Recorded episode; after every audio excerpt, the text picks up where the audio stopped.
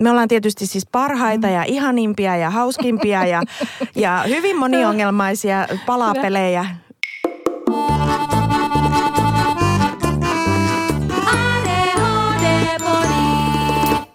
Moi, mä oon Reetta. Hei, me on Ringa. Ja tämä on ADHD Body. Meät löydät Instagramista at ADHD-podi. Siellä voit laittaa meille viestiä, palautetta ja osallistua meidän kyselyihin. Niin te olette tehnyt tälläkin viikolla. Meillä on tänään vieras studiossa ja aiheena on ADHD ja traumat. Täällä on Marika Östman, joka on aikuis- ja nuorisopsykiatrian erikoislääkäri ja psykoterapeutti. Tervetuloa Marika. Kiitos. Miten sä oot päätynyt tekemään neurokirjon kanssa töitä? Monet mun psykiatrikollegat on kysynyt multa, että minkä takia neuropsykiatria, että sehän on ihan hirveän vaikeaa. Ja sitten mä aina silleen, että että kun mun mielestä se on kaikkein helpointa psykiatriassa on neuropsykiatria, koska se on, siis se on synnynnäisiä, on niin synnynnäisiä tiloja, joihin meillä on tietyt menetelmät, miten me niitä tutkitaan ja sitten meillä on niihin ehkä joku hoito, joka niin kuin toimii tai sitten meillä on ehkä joku muu juttu ja se asia on niin kuin hyvin niin kuin semmoista selkeää. Et mun mielestä tämä on niin kuin äärimmäisen selkeää ja jotenkin tämä sopii mun aivoille jollain tavalla hirveän hyvin. En tiedä miksi.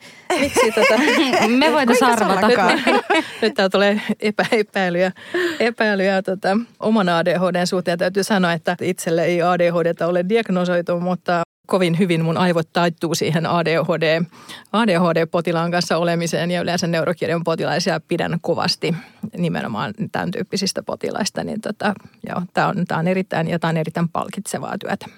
Onko niin, että sä oot tiennyt jo aika varhain sun uran varrella, että tämä kiinnostaa vai tuliko tämä jotenkin vahingossa? Tota, mä oon aikaisemmalta erikoisalalta niin gynekologi ja sitten gynekologian tämmöinen syöpäkirurgi nimenomaan. Ja tota, sitten mulla, mä oon sitä tehnyt hyvin pitkään ja, ja sitten mulla tuli käsiongelmia. Sitten täytyy keksiä, että mitä tekee lääkäri, joka ei voi tehdä käsillään mitään tai ainakaan eri, erityisen raskaita asioita. Ja, tota, ja sitten mä päädyin ensin nuorisopsykiatrialle ja siellä tykkäsin nimenomaan tai viehätyin tästä nuor, nuorten kanssa työskentelystä ja tykkäsin kovasti ja nimenomaan neurokirjon nuorista – ja siitä sitten eteenpäin oikeuspsykiatriksi, koska tuntui, että vielä ei ollut niin kuin riittävästi tietoa kaikesta. Ja sitten sielläkin mä oon, oon koko ajan kyllä suunnannut sinne, sinne neuropsykiatrialle. Sitten mä oon tuo TYKSissä toiminut neuropsykiatrian osasto ylilääkärinä ja ja, tota, ja sitten myös nuorisopsykiatrian vastuualuejohtajana. Ja sitten katson, että tässä oli mun urani, urani sitten tyksissä, että nyt on aika tehdä muuta ja sitten mä oon nyt siirtynyt ihan yksityispraktiikkaa pitäväksi psykiatriksi, että mun vastaanotto koostuu nuorista ja aikuisista ja, ja ihan niin kuin suurimmalta osalta neurokirjoihmisistä. Teetkö sä myös psykoterapeuttina töitä? En.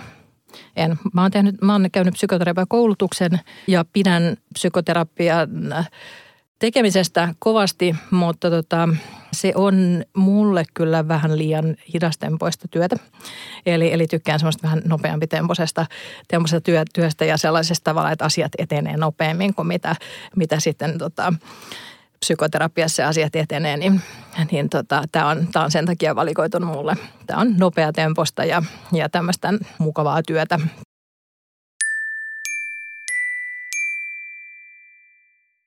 Ihan mielenkiinnosta, kuinka pitkä prosessi sulla on asiakkaan kanssa, jos, jos aletaan tutkimaan ADHDta, niin miten pitkään yleensä alusta loppuun kestää? ADHD-potilaiden kanssa meillä on ehkä se ADHD-diagnoosi tulee kolmella käyntikerralla, eli, eli ekalla kerralla tehdään todella laaja, laaja haastattelu ja, ja sitten, sitten potilas täyttelee joitain itsearviointeja tai sitten tuonne mukana, että sitten seuraava käynnille tuo mukaan on varsinkin alaasteen koulutodistuksia ja neuvolakortti mihan mielellään, jos, jos semmoinen löytyy, ei kuitenkaan mikään pakollinen juttu. Ja sitten, sitten tota, pyydän aina potilaita myös haastattelemaan sitten mielellään vanhempia, että millaisia he on ollut lapsena. Sitten lähdetään tekemään ADHD haastattelua ja, ja sitten saatetaan se loppuun siellä kolmannella kerralla ja sitten päästään jo siihen, että onko diagnoosi vai ei ja aletaanko sitten siinä kohtaa lääkitys. Tänään meillä on teemana traumat ja ADHD. Voitaisiin ensin käydä läpi, että mitä on trauma? Mikä se määritelmä on? No trauma on sellainen tilanne, joka poikkeaa selvästi siitä normaalista elämästä ja selkeästi ylittää sitten itsestään yksilön voimavarat ja aiheutuu pelkoa, kauhua, avuttomuutta. Eli on tämmöinen niin kuin ekstreme tilanne kuitenkin.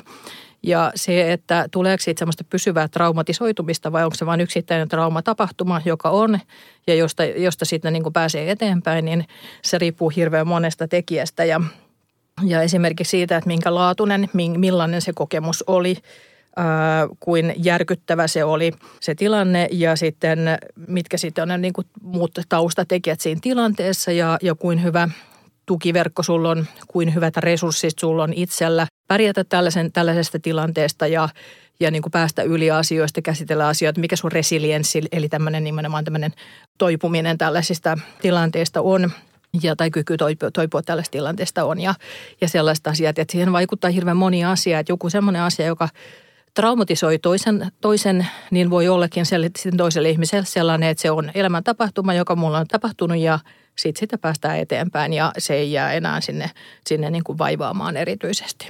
Kuinka paljon eroaa lapsuuden traumat aikuisiellä tapahtuneista traumaattisista tilanteista vai onko niillä eroa? Lapset on altiimpia tämmöisille traumojen aiheuttamille pitkäaikaisvaikutuksille ihan senkin takia, että sekä asioiden käsittelykyky on, on heikompaa lapsilla. Tietenkin, että aikuinen saattaa olla jo sen oman elämän kokemuksen ja muun, muun niin kuin sen niin kuin sosiaalisen tilanteen ja muun, muun kannalta, niin se saattaa olla niin kuin paremmilla, paremmissa kantimissa kyky etsiä, hakea, hakeutua apuun esimerkiksi trauman jälkeen tai muuta, niin on tietenkin erilainen kuin lapsella, joka saattaa vain vaieta tapahtumista. Että kyllähän se on aika iso, iso ero. Ja sitten se, että jos on tämmöinen voimakas traumatapahtuma, joka voimakkaasti siis vaikuttaa tähän ihmiseen, niin, niin se muuttaa aivojen rakennetta, se muuttaa aivojen kemiaa, se voi muuttaa ihan paljonkin sitä niin kuin miten jatkossakin ne asiat, niin kuin tavallaan, että miten, miten sun aivot käsittelee niitä tilanteita. Mutta aivoillahan on kyky yrittää sulkea pois tällaisia traumaattisia asioita ja tapahtumia. Eli voiko ihmisellä olla trauma tietämättä siitä? Periaatteessa voi olla. Sitten voi olla se, että on esimerkiksi isoja musti, mustia aukkoja välttämättä. Jos on mustia aukkoja, niin suinkaan siellä mitään traumaa ei ole. Mutta mut silloin, jos siellä on semmoinen – traumatapahtuma, joka ei ole ihan ei ole tietoisuudessa tai joka on painettu pois sieltä tietoisuudesta, eli se on siellä aliteossa, niin se saattaakin alkaa sieltä sitten jossain tilanteessa, joka esimerkiksi muistuttaa sitä tilannetta tai muutoin elämäntilanne jollain tavalla herkempi esimerkiksi, niin se saattaa alkaa sitten pulpahdella sieltä pintaan. Ja jos tämmöistä alkaa tapahtua, niin silloin on kyllä niin kuin syytä hakeutua apuun sitten sen suhteen, että saa sen, saa sen trauma, trauman käsiteltyä. Onko jotain selkeitä suojaavia tekijöitä tai selkeitä altistavia tekijöitä traumalle?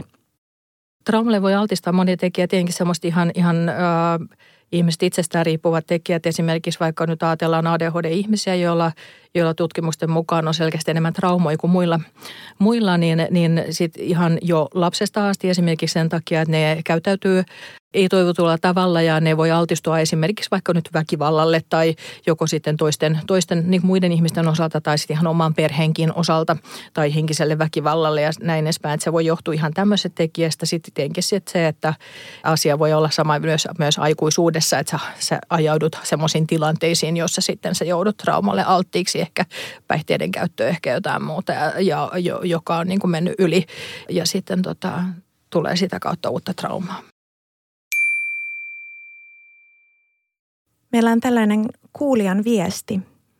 Olisi mahtavaa kuulla jakso traumasta ja ADHDsta, siis niiden erottamisesta ja niiden yhtäläisyyksistä.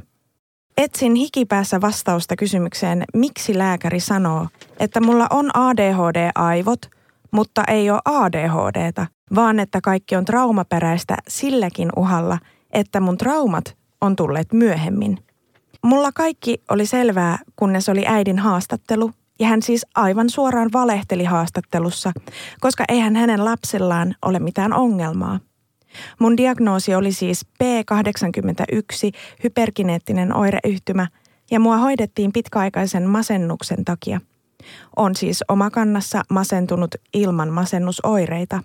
Mitään muuta liitännäisiä mulla ei ole ja kaikki viittaa ADHDseen, paitsi äidin mielestä – Mulle diagnoosi tehtiin ennen käypähoitouudistusta ja nyt pelottaa mennä pyytämään, että tutkimus tehtäisiin uudestaan. Mistä siis tietää, että mikä on traumaa ja mikä ADHDta?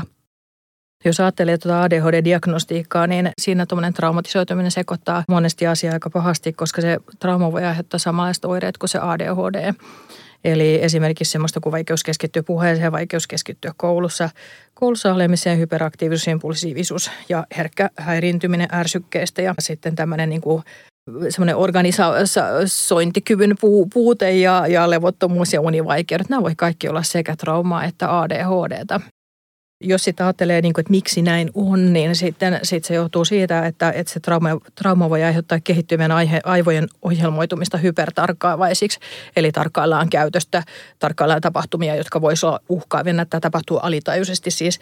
Ja, ja tämä voi aiheuttaa samanlaisen näyttävän, näyttäytyvän käyttäytymisen kuin hyperaktiivisuus ja häiriintymisherkkyys ADHDssa.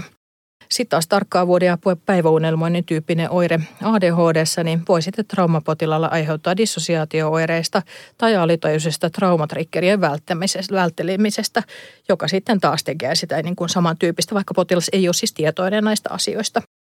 Sitten semmoiset mieleen tunkevat ajatukset, muistot ja muut traumaa viittavat muistutukset. Ja edelleen nämä voi olla sellaisia, joita ei itse tiedosta, nämä muita niin kuin tämmöisiä traumaa viittavia muistutuksia, niin ne voi sitten aiheuttaa semmoista niin, että mieli hämmentyy, kiihty, tulee kiihtymystä, hermostuneisuutta. Se voi mimikoida sitä samanlaista impulsiivisuutta ja aggressiota, joka usein liitetään ADHDseen.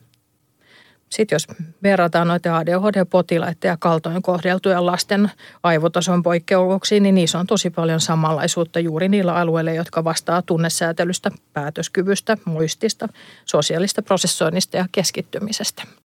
Eli nämä on oikeasti vaikea erottaa toisistaan? Ne on oikeasti vaikea erottaa toisistaan ja, ja jos mä en ota ihan suoraan kantaa tähän kysyjän kysymykseen, mutta vähän yleisemmällä tasolla, niin jos siellä on, on selkeää lapsuuden traumaoiretta tai traumaa ja traumaoireilua ja muuta, joka sitten vaikuttaa, että se on niin kuin edelleen tänä päivänä se trauma on niin kuin selkeästi pinnassa oleva asia tai se kehii sieltä jotain muuta oiretta, ahdistusta, masennusta, jotain muuta, niin kyllä se trauma pitää ensin hoitaa pois ennen kuin lähdetään tutkimaan sitä ADHDta, koska se täydellisesti voi todellakin olla ihan samanlainen oirekuva. Ja sitten jos meillä on traumapotilas, jolla on sitten esimerkiksi hän on ahdistusherkkä, niin sitten kun jos me ajatellaankin, että virheellisesti, että hänellä on ADHD tai vaikka oikeinkin, että hänellä on ADHD ja lähdetään siinä kohtaa käy, niin kuin aloitetaan stimulanttilääkitys, niin se ahdistus voi singahtaa kattoon.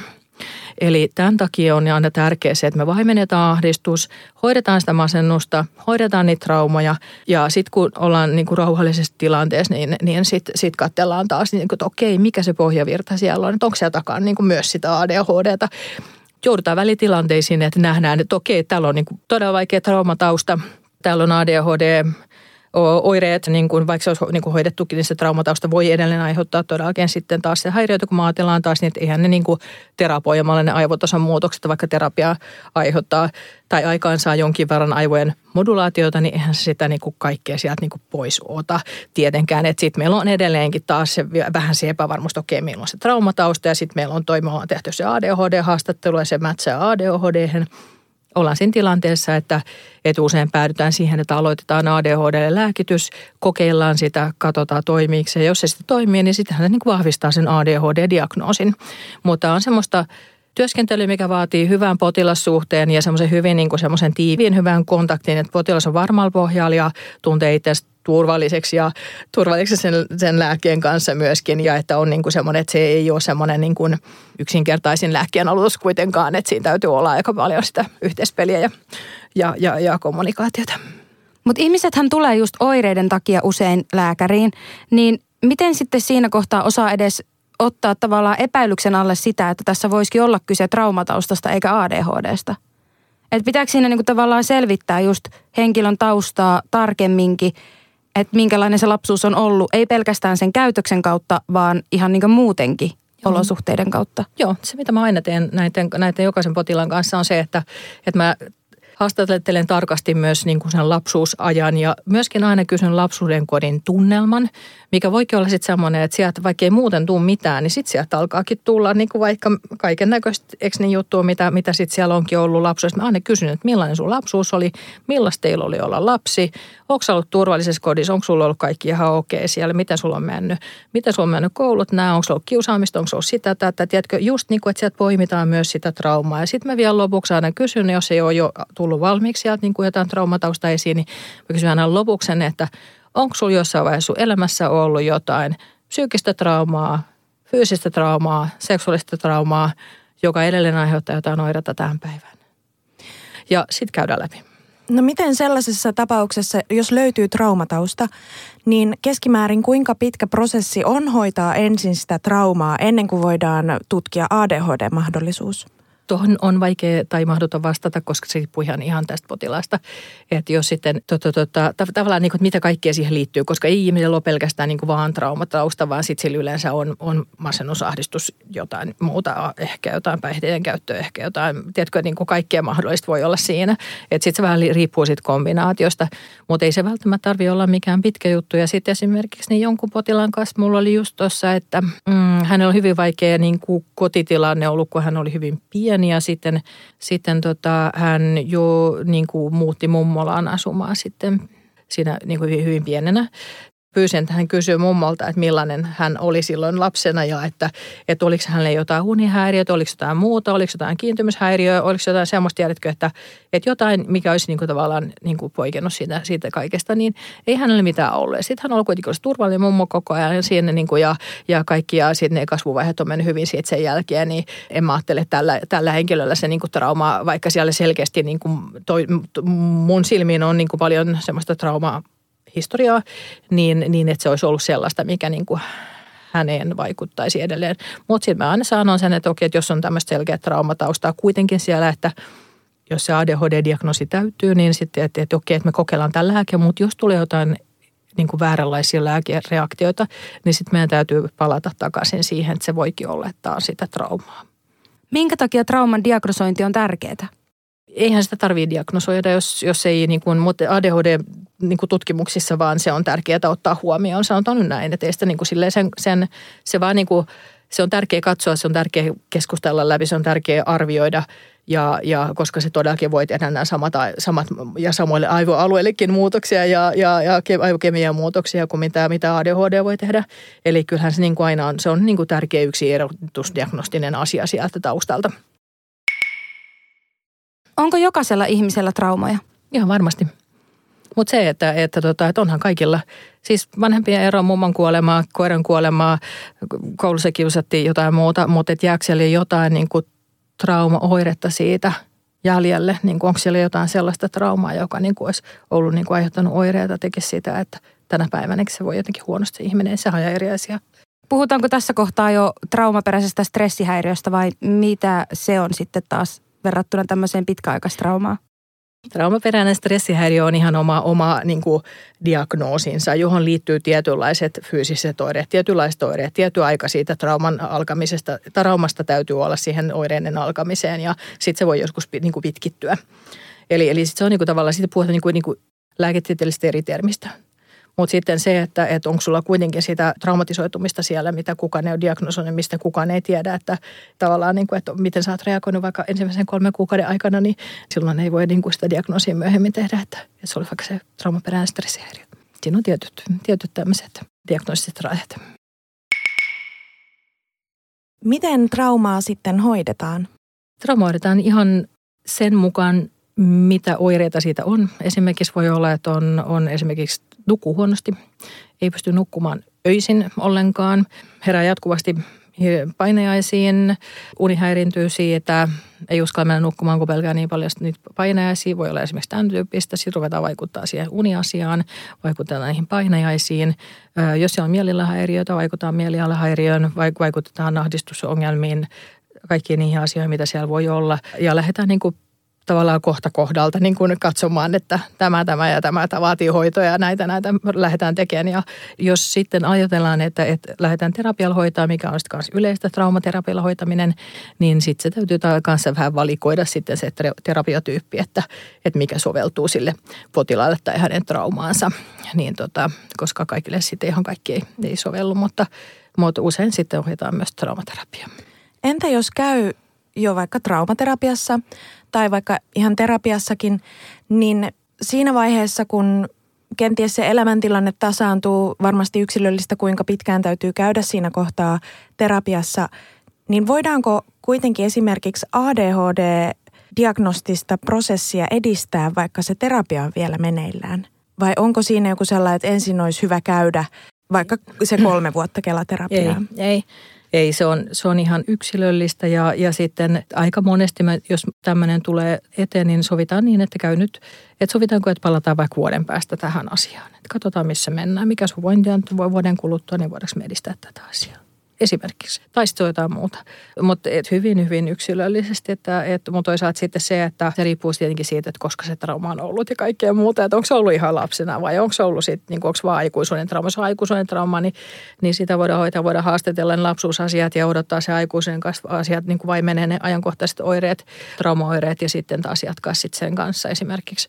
Mutta tota, mut riippuu ihan hirveästi tilanteesta, mutta en mä nyt näe sitä mitään, minään ongelmana kuitenkaan erityisen ongelman trauma ja ADHD-tutkimusta tavallaan, että ei ne mitenkään toisiansa poissulje. Ja vaikka siinä on paljon päällekkäisyyttä ja haastetta sille, joka, joka sitä, sitä niin kuin tutkii, niin, niin, tota, niin, niin ei ne niin kuin ole mitään ylitsepääsemättömiä asioita kuitenkaan. Nämähän on lohdullisia sanoja niille kuulijoille, joita ei ole esimerkiksi suostuttu tutkimaan julkisella puolella sen takia, että heillä on niin vahva ja akuutti traumatausta. Ja voi hyvin olla, että jotkut jopa niin vuosia putkeen hakeutuu uudestaan ADHD-tutkimusprosessiin, mutta se joka kerta pysähtyykin siihen, että no niin, mutta kun sulla on täällä tämä traumatausta, vaikka sitä traumaa olisikin jo hoidettu, ehkä jo vuosia käyty terapiassa ja se tilanne alkaa tasaantumaan, niin nämä on todella kannustavia lohdullisia sanoja niille, jotka kamppailee juuri tällaisella hassus, tässä, tällaisessa hassussa välitilassa, että hakekaa sitä apua ja kertokaa, että sitä teidän traumaa hoidetaan, jos se teidän elämäntilanne on siinä vaiheessa jo kunnossa. Kestääkö se kauemmin silloin diagnosoida se ADHD sieltä myöskin, jos on traumatausta? Eli Ei. onko se prosessi pidempi? Ei. Ei se ole pidempi, jos, jos, se, jos se trauma on hoidossa – ja jos ei se ole semmoinen, mikä häiritsee siellä olennaisesti diagnostiikkaa, niin ei se mitään. Se ei siellä, se vaan tiedostetaan ja sitten se on siellä. Prosessi etenee ihan samaan malliin. Se, mitä mä ajattelin tuohon tohon, tota, edelliseen vielä lisätä on se, että että jos se, jos se diagnostiikkaprosessi on keskeytynyt jossain paikassa sen trauman takia, niin, niin silloin kannattaa hakeutua semmoisen ihmisen vastaanotolle, joka, joka niin kuin oikeasti osaa – neuropsykiatrian on niin kuin syvästi, koska sitten se ei siihen niin kuin tyssääkään, tai en nyt voi sanoa kaikkien puolesta, mutta, mutta se, että, se, että niin kuin, silloin te saatte ainakin sen pätevän arvion siitä asiasta ihan oikeasti, eikä sitten silleen, että joku ajattelee, että tämä on liian hankalaa, tätä ei voi tehdä tai muuta. Että et, et ilman muuta, muuta tota, kannattaa sit niinku sitä suunnata energiaa ehkä johonkin sellaisiin asioihin, että koittaa löytää sen oikean tyypin, jonka kanssa sitten pääsisi siihen eteenpäin. Tai jos ei pääse eteenpäin, niin okei, sitten sit ollaan katsottu tämä kortti. Just näin. Lääkäreillä ja psykiatreilla on kuitenkin ne omat erityisosaamisalueensa. Ei pidä olettaa, että kaikki osaa kaikkea. Et välttämättä jos lähdet sinne julkiselle puolelle, joka tosin on monilla varmaan ainoa vaihtoehto vaikka taloudellisen tilanteen takia, mutta silti on hyvä muistaa, että on mahdollisuus löytää päteviä ammattilaisia.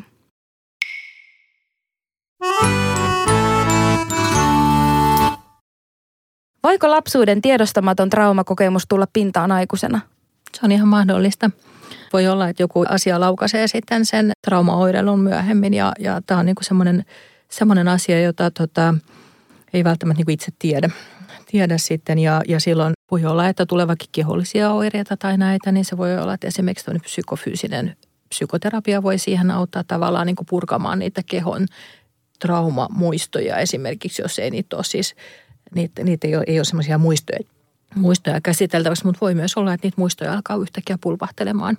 Tai että käy niin, että, että vaikka jonkun terapiaprosessin aikana, niin, niin asioita alkaakin yhtäkkiä niin kuin jotenkin ne asiat alkaa aktivoitumaan. Onko ADHD-ihmisillä muuta väestöä enemmän traumataustaa? On. Entä voiko trauma-aktivoituminen napsauttaa ADHD-oireet jotenkin turvavaihteelle? Tota en osaa sanoa, kun yleensä sitten, että jos traumaoireet aktivoituu, niin silloinhan niin aktivoituu kaiken näköistä ahdistuneisuudet ja, ja mielialaongelmat ja kaikki muut asiat ja uniohäiriöt ja kaikki tällaista näin, että, että että et vaikuttaisiko sitten jotenkin niin kuin ADHD, totta kai jos olet hirveän kuormittunut, ADHD-oireethan korostuu semmoisissa tilanteissa, että, että periaatteessa ainakin ne voi korostua silloin, jos siis kyllä ne muutenkin korostuu, jos voi huonosti, jos on hirveän stressaava, jos on hirveän niin kuin, tiedätkö, vaikka huonosti nukkunut tai jotain muuta tai, tai tota, mieli on jotenkin kuormittuneena. Eli traumat ja ADHD on niin kuin tällainen paras kaverikompo joukossa tyhmyys tiivistyy vai mikä vastaava ilmiö? Voiko hoitamaton ADHD aiheuttaa traumatisoitumista? Joo, siis joo, sitä kautta, että, että, että tämmöinen niin ole, jolla ADHD ei ole hoidossa, niin hän voi niin käytöksellään tosiaan altistua traumatisoitumiselle käyttäytymisen ja muun kautta, niin voi ajautua tämmöisiin tilanteisiin, jossa traumatisoitumista tapahtuu. Sitten päihdehäiriöthän on paljon yleisempiä hoitamattomilla ADHD-ihmisillä, rikollisuus, muut asiat, niin, niin totta kai joo. Ja tosiaan jos katsotaan sitten tämmöisiä hoitamattomia ADHD-aikuisia, jotka on saanut ADHD-diagnoosin vasta, vasta myöhemmällä iällä, niin kyllähän heillä niin kuin enemmän traumatisoitumista on taustalla. Taas henkilökohtainen kuriositeetti, kun mulla on epävakaa persoonallisuushäiriö, joka on diagnosoitu poikkeuksellisesti 31 vai olinko me jopa 32-vuotiaana. Eli aika vanhana siihen nähden, että se yleensä diagnosoidaan aiemmin tai nuorempana. Niin, kuinka tyypillistä naisilla on ADHD ja epävakaan persoonallisuushäiriön yhdessä esiintyvyys? Kyllä sitä esiintyy, esiintyy, esiintyy yhdessä ja siinä on niin kuin semmoinen, että ADHD ja epävakaus ja, ja tämmöinen traumatisoituminen on vähän niin kuin semmoinen paketti, jossa välillä on niin kuin mahdotontakaan tietää, että mikä tuli ensin ja mikä tuli sitten, koska jos sulla on ADHD-lapsena, niin sä altistut traumatisoitumiselle, koska sä et voi hallita ehkä käytöstä ja teet kaikkea mahdollista tyhmää ja vaarannat itseäsi monellakin tavalla ja voit joutua sellaisiin tilanteisiin, josta sitten tulee traumaa sinulle ja, ja voi tulla ihan, ihan semmoista myöskin traumaa, että, että se kuri kotona menee yli yliäyräiden jollain tavalla, että, että saattaa olla ruumiillista kuritusta ja kaikkea tällaista näin. Ja sitten taas toisaalta taas, jos on traumaa, niin me tiedetään, että se, että jos on traumaa, niin sehän on yksi näistä riskitekijöistä ADHDlle, että mennään vähän niin toisinpäin. Ja sitten toisaalta taas lapsuusien traumatisoituminen, niin se taas on, on semmoinen asia, mikä taas on sitten epävakaa persoonallisuushäiriö niin kuin yksi tämmöisiä tärkeitä niin kuin taustatekijöitä. Eli mennään vähän siinä, niin kuin siinä samaa soppaa niin kuin hämmennellään.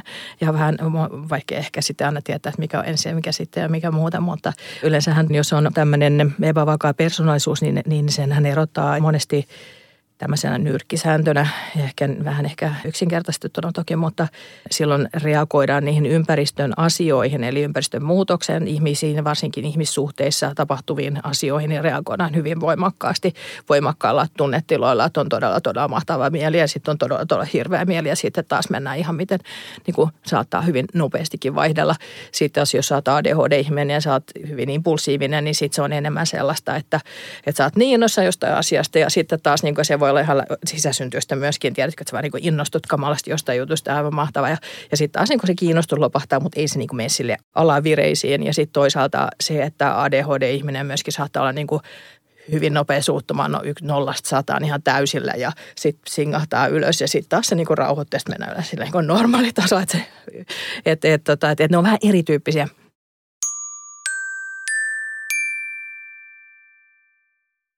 Mitkä asiat sitten on sellaisia suojaavia tekijöitä traumoilta? Tarkoitan sitä, että sama tilanne voi olla jollekin tosi traumaattinen kokemus, kun toiselle se on taas joku ihan perusarkipäivän tapahtuma.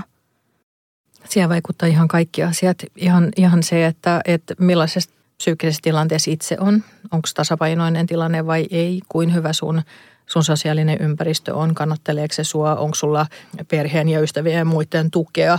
Kuin turvallinen olo sulla on niin kuin jotenkin itsesi kanssa, eikö niin, että kuin hyvin sä voit ja myöskin jo, jo aikaisemmat traumakokemukset, jos sulla on aikaisempi traumakokemus siitä, että elämä on epävarma ja voi joutua, niin kuin, että, että näet kauheat asiat tapahtuu, tiedätkö, että on semmoinen niin kuin erilainen kuin se, että jos kerran tapahtuu trauma, niin voi ajatella, että okei, se oli tämä kertaluontoinen juttu ja okei, ja tästä toivotaan eteenpäin. Sitten se kyky hakea hoitoa, kyky puhua asioista, pitääkö asiat itsellään vai pystyykö niitä lähteen purkaan sille ympäristölle, se on tärkeää kanssa ja kaikki tämmöinen.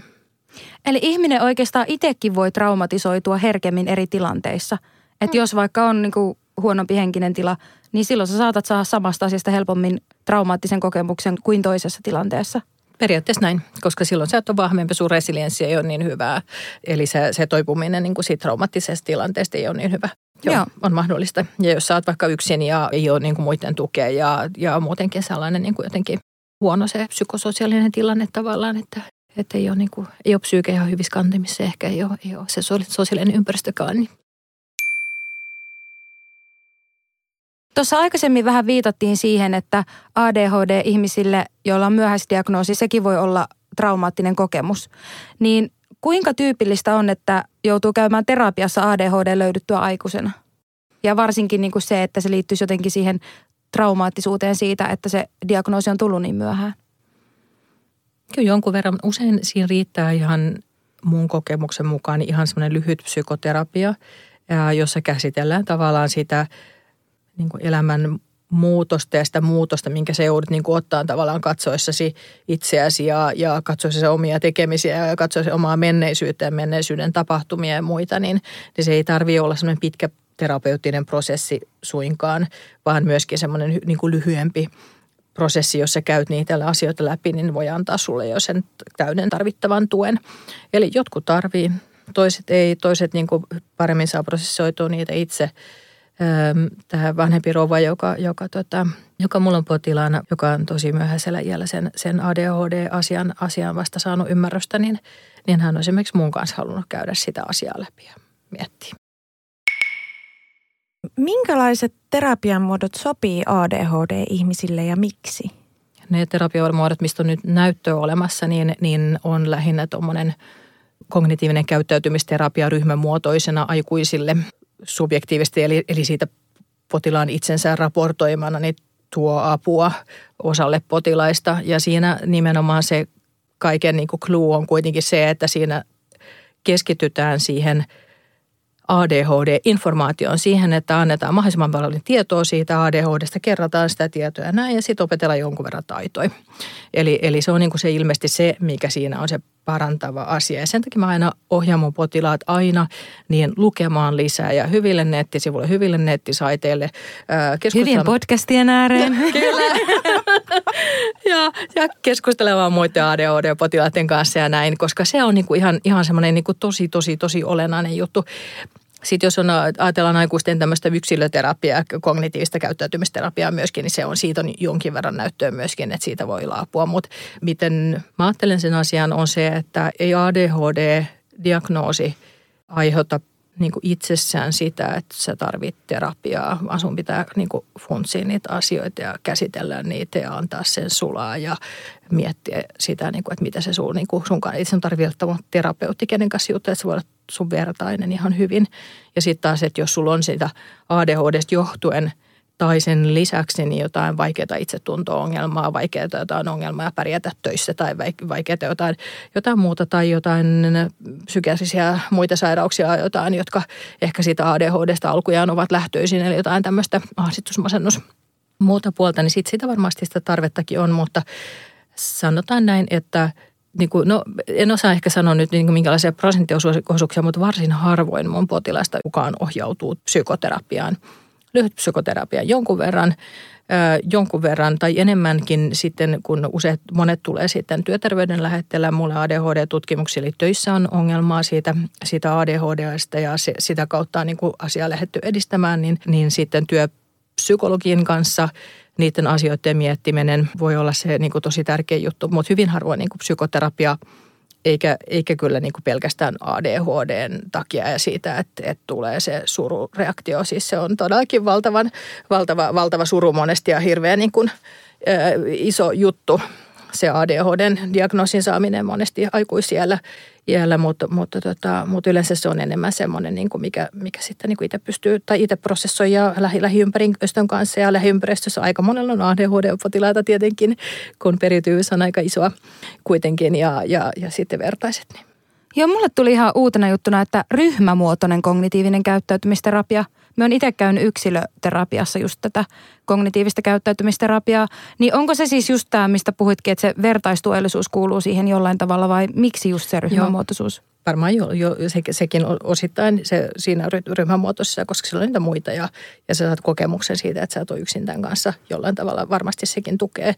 Ää, en osaa muuten sanoa, että miksi niillä on, niillä on ero. Mä en koskaan katsonut sitä tarkemmin tavallaan niin kuin niitä artikkeleita näiden tutkimusten takana, mutta, mutta sitten Suomessahan on tuommoista kognitiivista käyttäytymisterapiaa niin ryhmämuotoisena ei ole niin kuin saatavilla joko kovinkaan paljon tai ei ollenkaan. Ainakaan se ei ole mitenkään kauhean niin kuin yleistä, että ADHD olisi kognitiivista käyttäytymisterapiaa. Niin no ei sitä itse asiassa yksilöpuolellakaan hirveästi ole. Et silloin mm. aikanaan, kun etin itselleni terapeuttia, niin se oli oikeasti aikamoinen suo. Siinä mm. sai ihan niin kuin käyttää kaikki korkeakoulutaidot, että löysi sieltä ihmeellisestä terapeuttien maailmasta tällaisen terapeutin, joka on erikoistunut kognitiiviseen käyttäytymisterapiaan niin kuin yleensäkään. Joo, joo, näin on.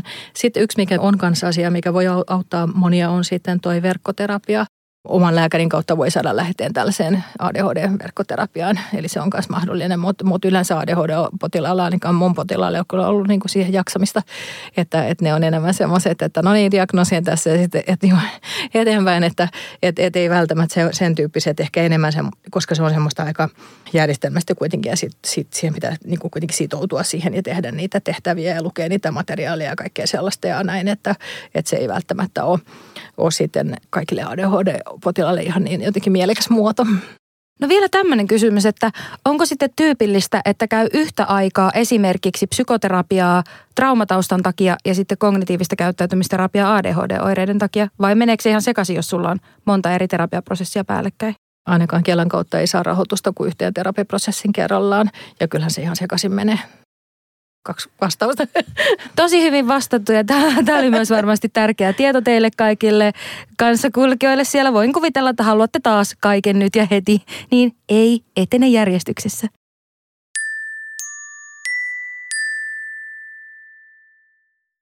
Nyt aletaan olla jo loppupuolella, mutta miten tällainen? Onko ADHDlla vaikutusta traumasta toipumiseen? Nyt heitit kyllä aika hankalan ja tota... Lopuksi aina tykkäämme täällä ADHD-podissa heittää pussin alle. Tota, en, en uskoisi niinkään. Tämä ei ole mihin, perustu minkäänlaiseen tieteelliseen tietoon, mutta, tota, mutta en, mä, en ajattelisi, että ADHD-potilas olisi niinku sen tota, jollain tavalla niinku huonompi toipumaan traumoista. Traumoista kuitenkaan yleensä Voiko ADHD... olla jopa parempi, kun on niin nopea ja impulsiivinen ja tulee uusia juttuja elämään koko ajan? niin, niin, se, se on mahdollista. Sitten, sitten ADHD-potilaat on monesti, ne on avoimia ja ne on nopeita ja ne on niin kuin, siirtyy jo seuraava asia. Ja niin kuin, tavallaan, että en mä nyt ajattele, että se välttämättä olisi, on niin kuin haitallista. ADHD on siis supervoima. Se on aina kaikkein tärkeä muistaa. ADHD-potilaat pystyy asioihin, mihin, mihin moni muu ei täällä pysty. On hirveän paljon kaikkea äärimmäisen positiivista positiivista, mitä ADHD voi tuoda tullessansa ja, ja muun muassa, muun muassa tämmöisen hyperkeskittymisen, että pystyy todellakin pan, niin keskittymään johonkin asioihin ihan, ihan eri, eri, eri intensiteetillä kuin muut ihmiset. Ja ne on idearikkaita ja ne on ulospäin suuntautuvia ne on vallottavia ja ne on, ne on seurallisia ja ne, niillä on paljon ystäviä monesti ja niillä on niin laajat ystäväpiirit ja niitä on helppo ystävä, ystävystyä ihmisiin ja tutustua ja, ja, ja ne on monesti liikunnallisia ja ja tota, voi olla hyvinkin taitavia ja liikunnallisesti myöskin. Muun muassa on tosi paljon siis todella huippuurheilijoita niin kuin maailmassa, jotka on ADHD-ihmisiä. Että, että ihan, ihan noin kaikkein, kaikkein suurimmat NBA-tähdet on tota, julkisesti kertoneet olevansa ADHD-potilaita. Ja esimerkiksi Michael Phelps, maailman paras uimari ikinä koskaan, niin, niin hän on ADHD-ihminen kanssa. Hän sanoi, että ainoastaan silloin, kun kun tota, hän on vedessä, niin hän, hän pystyy olemaan rauhassa. Tai niin kuin, että hän silloin rauhoittuu jotenkin, että äiti pistikin hänet uimaankin paljon sen, takia, että, että se niin kuin rauhoitti häntä, mutta jotenkin, että hän niin kokee sen, että se, niin kuin, se on niin kuin paras, paras olotila jollain tavalla. Hän on jossain haastattelussa sanonut. Ja, ja sitten ihan tämmöisiä huippuliikemiehiä paljon. Mä olin semmoisella tämmöinen kevennys tähän loppuun, loppuun näitä ADHD hyviä puolia. mä olin tuossa olisiko ollut vuosi sitten yhdessä isossa kongressissa ADHD, tämmöisen, olisiko joku maailmankongressi, niin, jossa oli tämmöinen todella, todella, todella arvostettu ADHD-tutkija, tutkii siis, joka kertoo tutkimustuloksistaan yritysjohtajien ADHD, ja siellä niin kuin on ihan tosi, tosi paljon älyttömiä menestystarinoita. ADHD-ihmiset on niin kuin tosi idearikkaita ja ne pystyy visioimaan asioita, mitä monet muut ei niin kuin pysty tekemään, koska niiden assosiaatiot lentää aivan mielettömiä ja kaaria ja, ja tota, että ADHD ei ole niinku mikä handicap. Se on niinku jollain tavalla. Se on niinku sellainen asia, että okei, se pitää tiedostaa, että okei, toi on tuossa noin ja sitten, että se tietää näitä juttuja ja nämä, nämä mulla on niinku keskiverto niin kuin ehkä haasteellisempi kuin jollekin toiselle ihmiselle saattaa olla. Ja sitten toisaalta mulla on niin kuin nämä jutut, mitä kellään ei ole. Mutta se jo unohtui vielä sanoa tuossa, että, että se, mikä oli näiden yritysjohtajien menestyksen tae, että miksi ne oli niitä menestyneitä, oli se, että heillä oli joku, joka teki kirjanpidon. Oh. Eli joku muu teki kaikki paperihommat ja he teki sitten tämän, niin kuin, tämän tämmöisen luomisen ja visioimisen ja tämmöisen. Mutta et, et, eihän se ole niin kuin este millekään elämänalueelle niin kuin pääsemiselle ja se päinvastoin voi olla sellainen asia, jolla niin kuin ihminen suoriutuu aivan huippusuorituksiin. Ja sitten mitä siitä, jos se koti on vähän sekainen? Hankin siivoja. Hei, kiitos tosi paljon tästä haastattelusta. Sen sijaan, että me oltaisiin traumatisoiduttu tässä, niin mehän saatiin kunnon boostit tähän loppuun oikein. Nyt on hyvä lähteä jatkamaan päivää. Kiitos Marika. Kiitos paljon. Moi moi. Moi. Moikka.